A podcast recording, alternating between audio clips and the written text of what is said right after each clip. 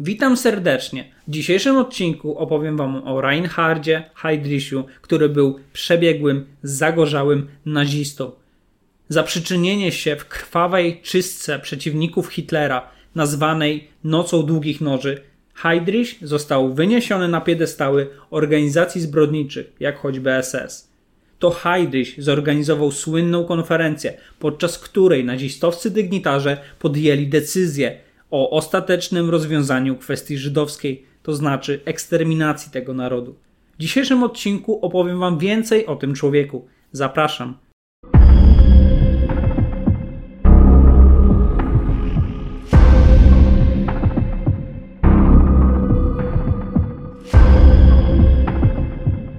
Młody Heydrich w 1922 roku wstąpił do niemieckiej marynarki wojennej. Początkowo piął się po szczeblach kariery, lecz w wyniku skandalu obyczajowego został usunięty ze służby. Borykając się z problemami finansowymi, wstąpił do NSDAP i SS. Szef SS Heinrich Himmler zauważył i docenił jego umiejętności, powierzając mu obszar służby wywiadowczej wewnątrz partii. Z czasem doprowadziło to do powstania w 1931 roku Służby Bezpieczeństwa SD Sukcesywna praca Heydricha została nagrodzona w 1934 roku, gdy otrzymał stanowisko szefa Gestapo.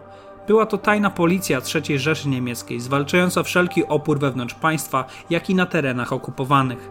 Stopień generała SS Heydrich uzyskał za zasłużenie się organizacją wydarzenia nazwanego Nocą Długich Noży.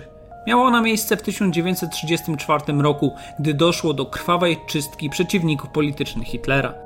Zlikwidowano w ten sposób SA, organizację, która początkowo była bojówkami chroniącymi zgromadzenia nazistowskiej partii NSDAP. Z biegiem lat SA przybrała na sile i liczebności, a jej dowódcy dążyli do zdominowania władzy wojskowej w państwie. Doprowadziło to do poważnego konfliktu brunatnych koszul z armią zawodową Reichswehru. Ernst Röhm, przywódca SA, przez lata był bliskim współpracownikiem Hitlera. Niemniej do czasu tego konfliktu ich stosunki zmieniły się. Röhm otwarcie go krytykował i nazywał śmiesznym kapralem. Był również opozycyjnie nastawiony do prób negocjacji i ustaleń z przywódcami armii zawodowej. Hitler, bojąc się utraty władzy w wyniku zamachu stanu, opowiedział się po stronie Reichswehry.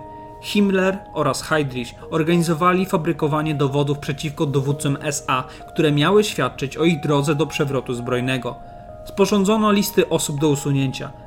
Gdy wymordowano dowódców SA, w tym jego szefa, samo SA straciło na znaczeniu względem SS, którego to Heydrich był wysokim stopniem dowódcą. W 1939 roku Reinhardowi Heydrichowi powierzono kierowanie Głównym Urzędem Bezpieczeństwa Rzeszy RSHA.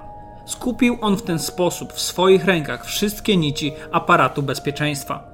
Kolejnym z jego sukcesów była organizacja prowokacji gliwickiej. Dokonano jej 31 sierpnia 1939 roku, dzień przed zaatakowaniem Polski.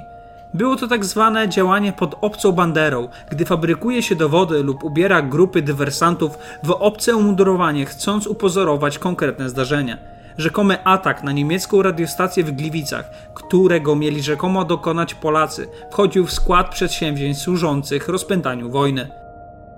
Mistyfikacja czynników usprawiedliwiających atak głównie miała powstrzymać naszych sojuszników od wypełnienia zobowiązań sojuszniczych wobec Polski. Kolejnym ważnym stanowiskiem Heydricha było mianowanie go w 1941 roku przez Hitlera zastępcą protektora Czech i Moraw. Stał się tym samym potężną osobą w Czechach i Morawach, a do realizacji zadań podchodził z fanatyczną sumiennością. Dążył on do poskromienia czeskiego ruchu oporu oraz zmaksymalizowania zbrojeniowych i gospodarczych korzyści, które III Rzesza czerpała z okupacji tych ziem.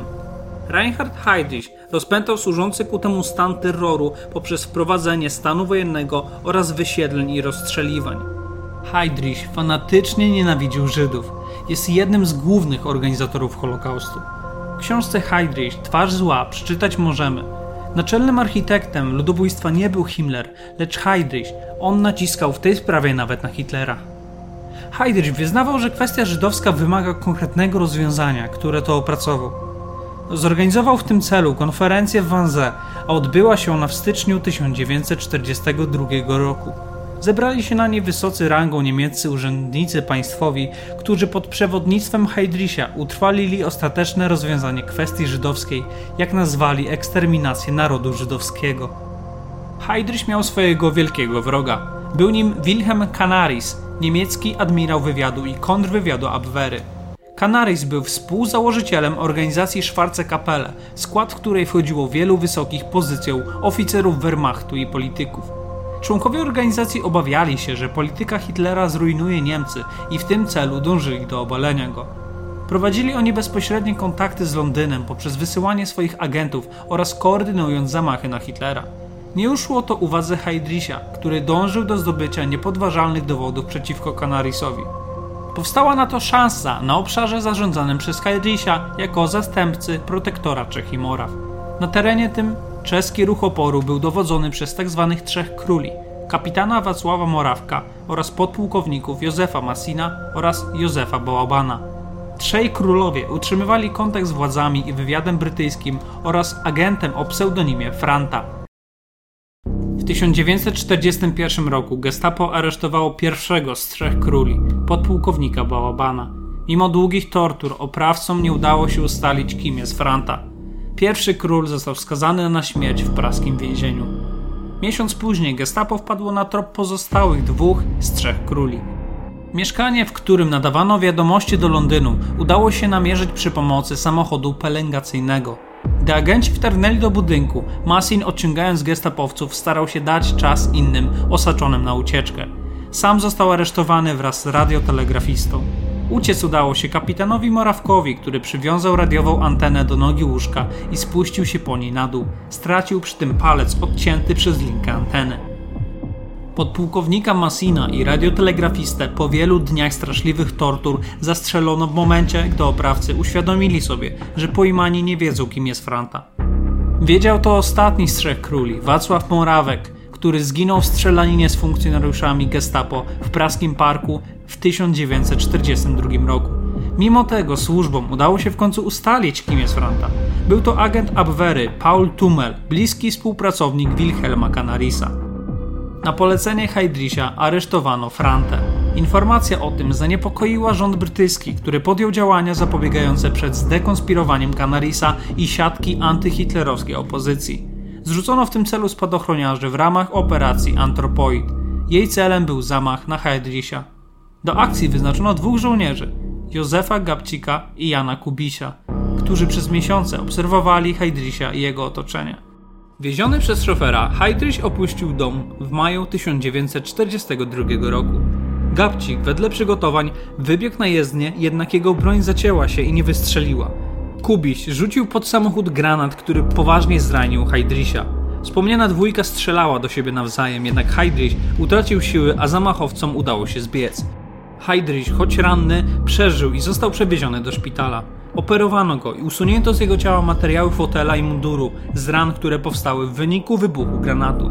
Mimo udanej operacji wystąpiło zakażenie krwi i gangrena. W wyniku odniesionych ran Reinhard Heydrich zmarł. Śmierć Heydricha mocno dotknęła Adolfa Hitlera. Guido Knopp w publikacji SS Przestroga Historii wspomina W kwaterze głównej Hitlera wiadomość z Pragi wywołała głęboki szok. Führer szalał ze wściekłości, natychmiast wyznaczył milion marek nagrody za schwytanie sprawców zamachu. Hitler nakazał urządzić Heydrichowi wystawny państwowy pogrzeb z wszelkimi honorami. Było to iście narodowo-socjalistyczne widowisko. Łopotały czarne sztandary z runami SS oraz brała w nich udział kompania reprezentacyjna. Pojawiły się ważne osobistości, jak przedstawiciele rządu czeskiego, Himmler czy Hitler, którzy wygłosili swoje mowy. W ramach odpowiedzi na zamach na Heydricha rozpętano ogromny terror w Czechach. Tysiące osób zostało aresztowanych, rozstrzelanych lub trafiły do katowni gestapo i obozów koncentracyjnych. Fałszywa informacja o tym, że zamachowcy ukrywają się w Lidicach, doprowadziła do tego, że mężczyzn z tej wsi rozstrzelano, a samą wieś zrównano z ziemią.